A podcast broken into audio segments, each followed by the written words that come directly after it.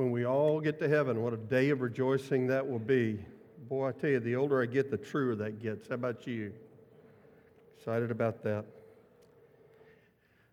Well, I'm going to try to be through early, believe it or not, so we'll see what happens. That's my goal because I want to definitely give Miss Carmel enough time to share about Vacation Bible School. So let's get rolling here. We're on our last part of the mission part of this series dealing with purpose, mission, and vision, discovering God's dream for His church, discovering God's dream for His church. And I just want to remind you of our mission statement as we walk through because it specifically deals with what we're looking at today. And it says, building upon the foundation of Jesus Christ, we will pursue and fulfill our mission by loving God, loving others, serving all, and making disciples. And part of my goal in having this illustrated each week with these boxes is to clarify that to you and hopefully help you to understand, but, but also to help it get ingrained within us because if it's not in our head and our hearts, it won't be lived out in our lives. So let's talk about this last one. We're at making disciples. Making disciples.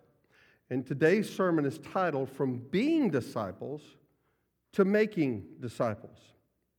Everybody who follows Jesus starts off a disciple. And we'll talk about what that means in just a second. But being a disciple maker is something altogether different. It's more than that. So let's stand in honor of God's word and let's take a look at two passages from Matthew. Jesus makes a promise in Matthew 4, and I believe he sends them on their way to fulfill that promise in Matthew 28. So listen to Jesus' words in Matthew 4 18 through 20. Matthew says, and Jesus, walking by the Sea of Galilee, saw two brothers, Simon called Peter and Andrew his brother, casting a net into the sea, for they were fishermen. And Jesus said to them, Follow me, and I will make you fishers of men. There's the promise. They immediately left their nets and followed him. And then we get to the very end of Matthew, and Jesus makes this statement. And in that crowd are those men that he made that promise to. And he says these words Matthew says, And Jesus came and spoke to them, saying, All authority has been given to me in heaven and on earth. Go therefore and make disciples. Let me say another way go and fish for men. Go and make disciples of all nations, baptizing them in the name of the Father and of the Son and of the Holy Spirit, teaching them to observe all things I've commanded you. And lo, I am with you always, even to the end of the age. Let's pray. Father, just help me to be faithful in presenting your word today. Father, I pray that we'll take it to heart. Pray that we'll see the need to aspire to be disciple makers. Lord, we understand that this is, and to be the best disciple maker we can be. We don't know what all your plans are for us, but Lord, you do tell us to make disciples. So we've got to get there. We've got to figure out what it takes to move from being a disciple to making disciples. For all of us, Lord, because that's what you want. So, Lord, I ask this in Jesus' precious name. Amen. You may be seated. So let's talk about the difference in the two real quick. First, what is a disciple? What is a disciple? A disciple is a follower a student of a teacher, leader, or philosopher. I've used these phrases before. They are either a learning follower or a following learner. And if you profess to be a Christian, then you are, by definition, a disciple of Jesus Christ. If you profess to be a Christian, you are, by definition, a disciple of Jesus Christ. So that's a disciple. That's a disciple. But let's talk about what a disciple maker is.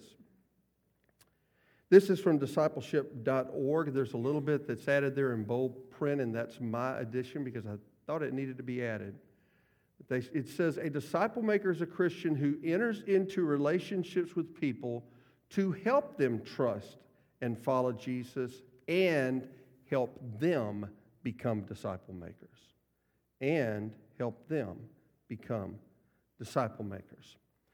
I use the illustration of the idea of a person moving through their life and getting to the point where they become a parent. P A R E N T. Now, I know that all of us are not parents, but for those of us who are parents, didn't becoming a parent rock your world, if you'll pardon me using that analogy?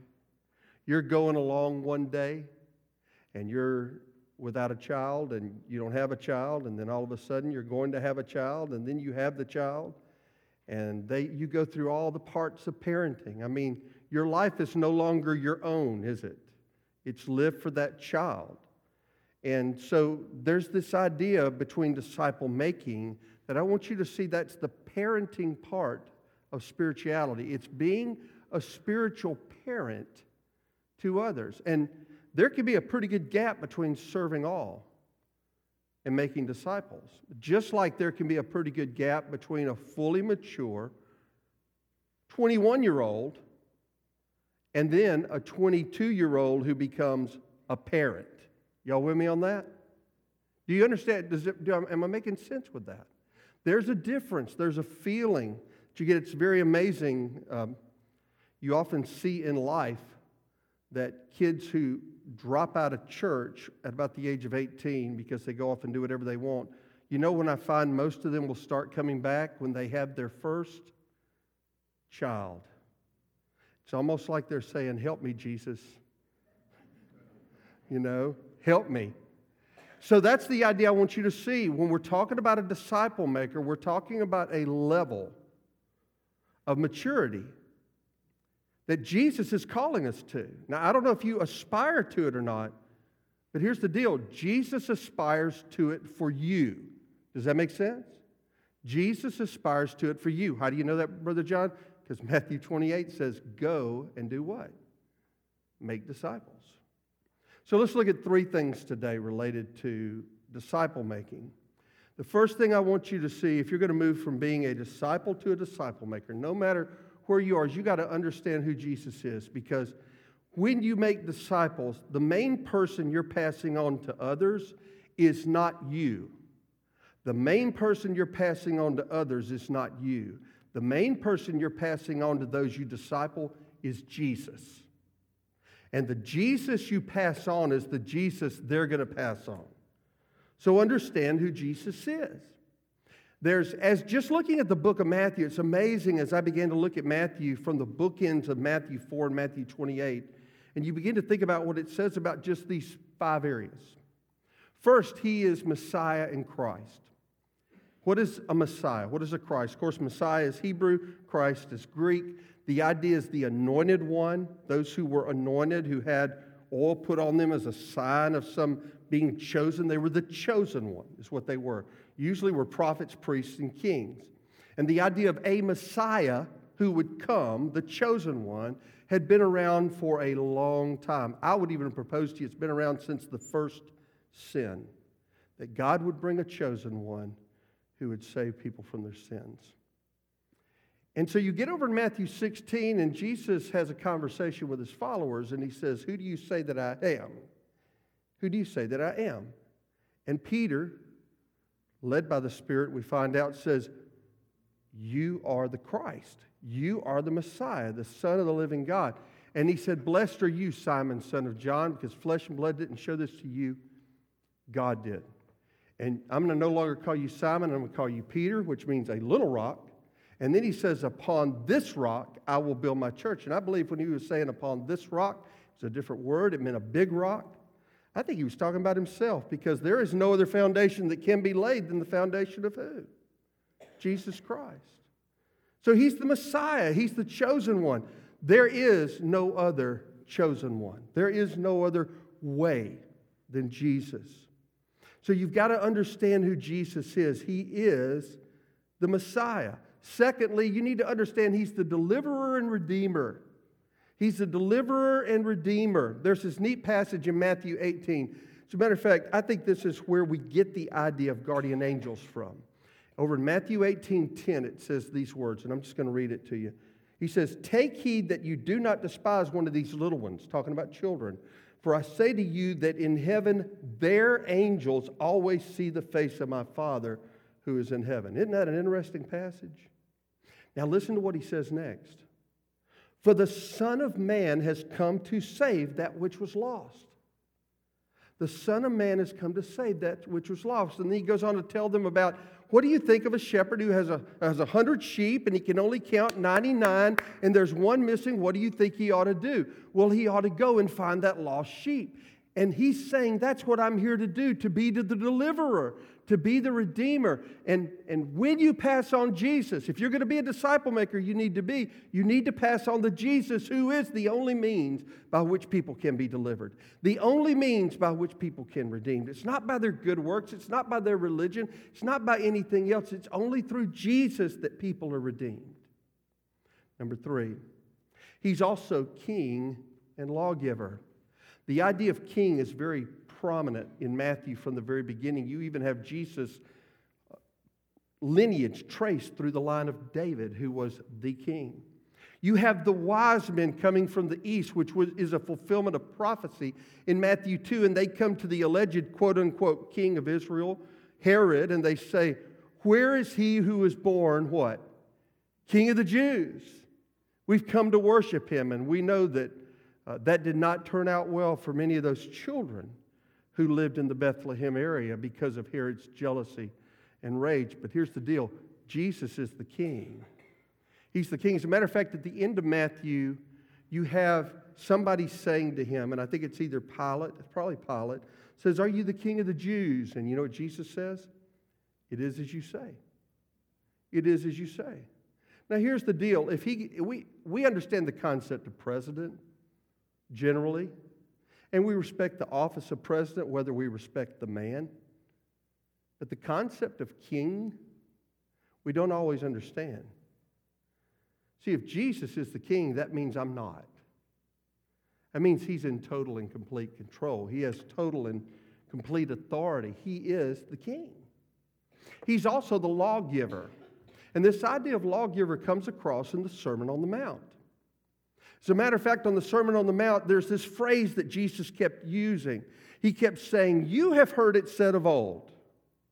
And then he'd state some law, and then he'd say, But I say to you, do this. You know what Jesus was doing? He told us, He said, I'm completing the law. I'm completing the law of God. Do you know that only God has the right to complete the law of God? I have no right to write an 11th commandment. Do you? But God does. Jesus did.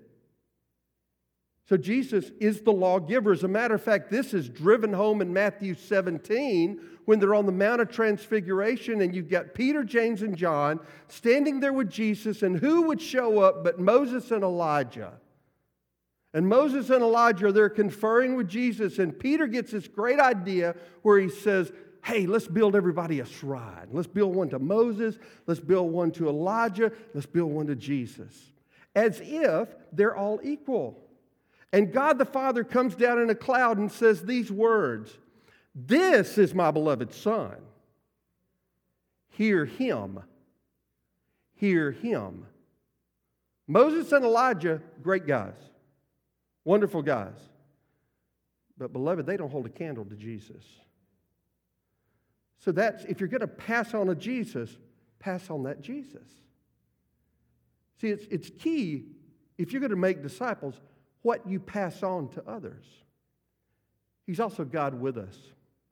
I saw this idea in the first of the Matthew and the last of Matthew. Of course, the first of Matthew, when the angel comes and talks to Mary and Joseph, he says, He shall be called Emmanuel. Do you remember that? He shall be called Emmanuel. And what does Emmanuel mean? God with us. Jesus is God with us. Now, depending on how you live in your life, that can be a comfort or convicting, one of the two. But you know, God is with us. And here's the wonderful thing at the very end of Matthew, what does Jesus say to his followers? And lo, I am what? With you always. Did you know that God is with us here today? God is with us here today. We do not serve a God who is way out there. We do not serve a God who's out of touch with us.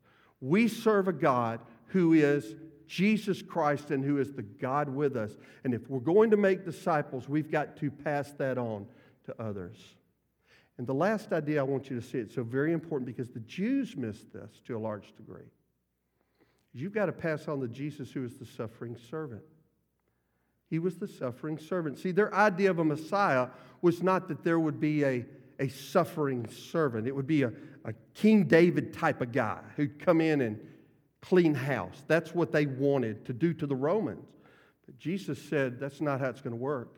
As a matter of fact, right after Peter had said, You are the Christ, the Son of the living God, right after he had said that, and then Jesus had made this great statement to him where he said, And the gates of hell will not prevail against you. Jesus makes this statement, and this evidently from that time forward was the message of what Jesus says.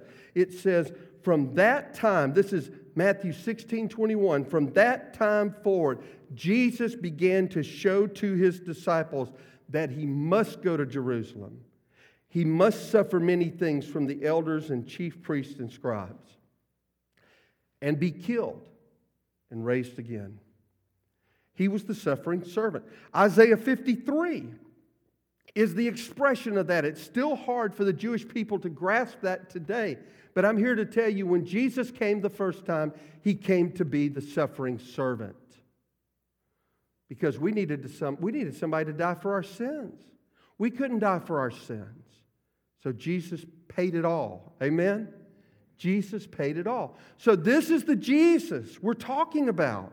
Now, there's much more we could say, but let's, let's understand if we're going to be disciple makers, then the Jesus we pass on has to be the Jesus of the Word, the Jesus of the Bible. And that Jesus must be clear to the next generation, because if it is not clear to the, to the people in which we are taking on to make disciples of, it will not be clear from that point forward. So understand who Jesus is. And secondly, faithfully follow Jesus. If you're going to do it, faithfully follow Jesus. By the way, I'm just going to throw this out there confession. I'm often a poor disciple maker. I am. I might be a pretty good preacher. I might not be a bad pastor. Sometimes I might be an okay administrator. But you know, you can have all the degrees, you can have all the titles, you can do all the, you can check all the boxes, but you can still be a poor disciple maker. And you can also be the kind of person who doesn't have a bunch of degrees and maybe doesn't check off the boxes people have, but be a great disciple maker. And I think you'll understand a little bit more what I mean by that as I share this with you. First, you need to follow his teachings. Follow his teachings.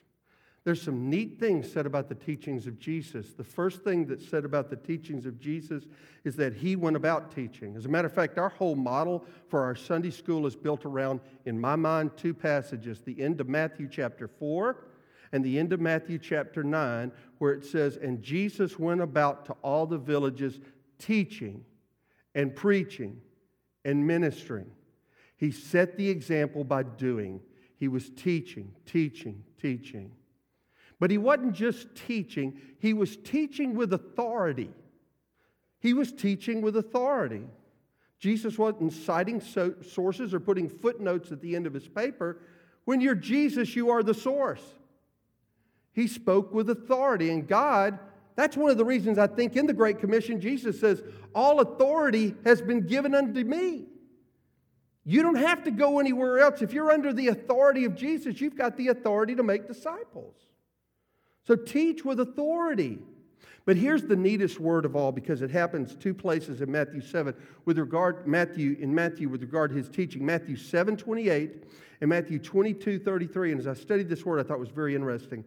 It says, Matthew 7 28, and so it was when Jesus had ended these sayings, the people were astonished at his teaching astonished at his teaching. And then it says again in Matthew 22 33, a little bit later on, and when the multitudes heard this, they were astonished at his teaching. And I, I thought, what does that word astonished mean? What does it mean? Because I want to be astonished with the teachings of Jesus, don't you? I, want, I don't think I can be a disciple maker unless I'm astonished. You know what the word literally means as I was looking and studying? It's the idea of being struck by lightning. Now, let me ask you how many of you have ever been struck by lightning? Well, my wife has been struck by lightning. Okay? You can ask her about it. She was laying in bed one night and it struck her on the thigh, went down to the first floor of their home, and it, it landed in the sink of the house. So we'll just leave that at that, and you can ask her about it later. But can I ask you something? Do you think there's something about being struck by lightning?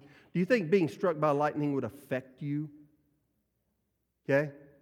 You know, the teachings of Jesus ought to do that to us. Amen? They ought to astonish us. It ought to be like being struck by lightning. I would propose to you that maybe part of the problem in our world today is we don't get astonished by Jesus like we used to. We ought to get astonished by Jesus and what he said. Maybe familiarity's bred contempt. I don't know. But sometimes I think God needs to hit me with a lightning bolt of his truth. And you want to follow his example. There's, there's a great article by Robert Coleman, and if you want to contact me later, I'll share you the results of it. But Jesus was the perfect disciple maker, and here's how he did it talking about faithfully following Jesus. He prayerfully, prayerfully selected those that he would make disciples. He didn't make disciples of everybody, but at the end of his life, he was able to say, It is finished. He associated with them that he sought and selected, he spent time with them. You can't make disciples unless you spend time with those you're disciple making. Boy, we live in such a busy world, don't we? I mean, there's everything going on. But if you're going to make disciples, you got to make time to make disciples. Consecration, the idea of being obedient to God. The concept of consecration and holiness, I'm afraid, is not as important for many of us as it needs to be. Consecration. Imparting things to them. There's a transfer of godly wisdom and character. I mean, if people spend enough time around us and we spend enough time around other people, we'll influence one another either in a good or bad way. In part. Can you imagine how, how it would affect you to spend three years with Jesus? How cool that would have been. Boy, I'd have some questions. Demonstration. We see from the example, Jesus showed them how to do it. Said, if you want to know how to teach, here's how to teach. As a matter of fact, they said, Lord, teach us how to pray because they looked at him and they saw a model of prayer. So you have to have a demonstrable life. Delegation. There's a sermon that I preach from Matthew that speaks of one of the commands that he gives his followers, where he says to them, when nobody has any food, he looks at them and says, You give them something to eat. That's what he says. He provides the food then, but you know what he does? He lets them distribute it. And there has to be a delegation process.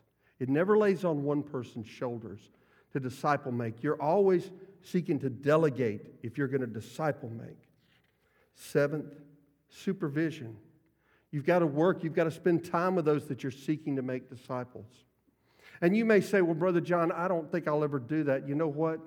This ought to be your aspiration, it ought to be your desire, it ought to be your dream, because it's God's dream for you. It's God's command to you. So, whether you do it or not, you need to know how to do it because, can I tell you, not every spiritual parenthood is planned. Did y'all get that? Sometimes God will bring people along your path and He'll expect you to disciple them. And you'll either be a good disciple maker or a poor one. And finally, reproduction. Christians ought to be reproducing Christians. Classes ought to be reproducing classes, churches ought to be reproducing churches. If they don't, they set themselves up to die. Because you take the United States of America, and if you take our birth rate and you bring it down to a certain amount, physically, what's going to happen to the United States? There'll be no one, will there? Eventually. So faithfully follow his teachings, and finally, follow his commands. You know, the very heart of the Great Commission says, teaching them to observe all I have commanded you to do. There's 40 commands just in the book of Matthew. I would encourage you to read the book and learn them. So, if you're going to be a disciple maker, you've got to embrace all that Jesus is. You've got to faithfully follow Jesus. And then you need to fully forsake everything else. Fully forsake everything else. First, change your citizenship. Not literally, but spiritually. And there is a sense that when you become a child of God, your primary citizenship moves. You're no longer primarily a United States citizen. Oh, you are. Now, some of you may not like this, but can I tell you this about 200 years from now? You will be in your homeland longer than you will have been here if you're a child of God.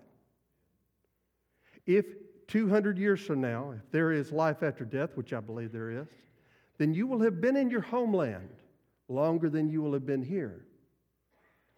And 75 times, I think it is in the book of Matthew, the idea of kingdom comes up. Jesus even said, My kingdom is not of this world. We're living for the kingdom. We want to be good citizens of the United States of America, beloved, because that's what Jesus taught us. If you're a child of the king, then you're a citizen of the kingdom, first and foremost. Change your citizenship. Secondly, surrender to his lordship. Jesus makes this statement in Matthew 7 when he says, Not everyone who says to me, Lord, Lord, will enter the kingdom of heaven. And there's that kingdom idea, but he who does the will of my Father in heaven. So surrender to his lordship. And finally, just go and make disciples. Just do it. Like Nike says, just do it. It's time. If you've got the Jesus you're to share down and you're faithfully following him, then leave your nets behind and go. Leave your cares behind and go and say, God, give me people to disciple because that's your will. Give me people that I can pour myself into because that's your will. Because I know unless, Lord, we produce Christians, then we ask for the death of the church at least the local church. So we need to aspire to be disciple makers. If you're going to be a disciple maker, you need to embrace all Jesus said he is. You need to faithfully follow Jesus, and you need to fully forsake everything else. So I'll leave you with this one question as we close Are you ready to become a disciple maker? I'm going to tell you it's hard. It's like being a parent. It, it didn't come with a manual to be a parent, did it? Can I tell you, disciple making did? God's given you and me a manual to be disciple makers if we'll simply answer the call. Let's go to the Lord in prayer.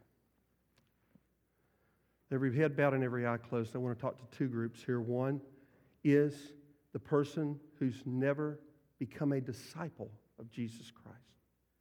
You cannot be a disciple maker. You can't be anything unless you become a disciple. Jesus Christ died on the cross that if you would trust in him and turn your life over to him, you would have eternal life. Why don't you give your life to him today? Why don't you trust in him today? Why don't you turn your life over to him today? Here's the good news of salvation that even though you and I are sinners in need of a Savior, that Jesus Christ came and he gave us life for us, that if we would turn and trust in him, we would have eternal life. Why don't you do that today? And if you are a disciple of Jesus Christ, make that commitment to be a disciple maker for all to see. Father, I pray you'll speak to our hearts today and draw us near to you. We ask this in Jesus' name. Amen.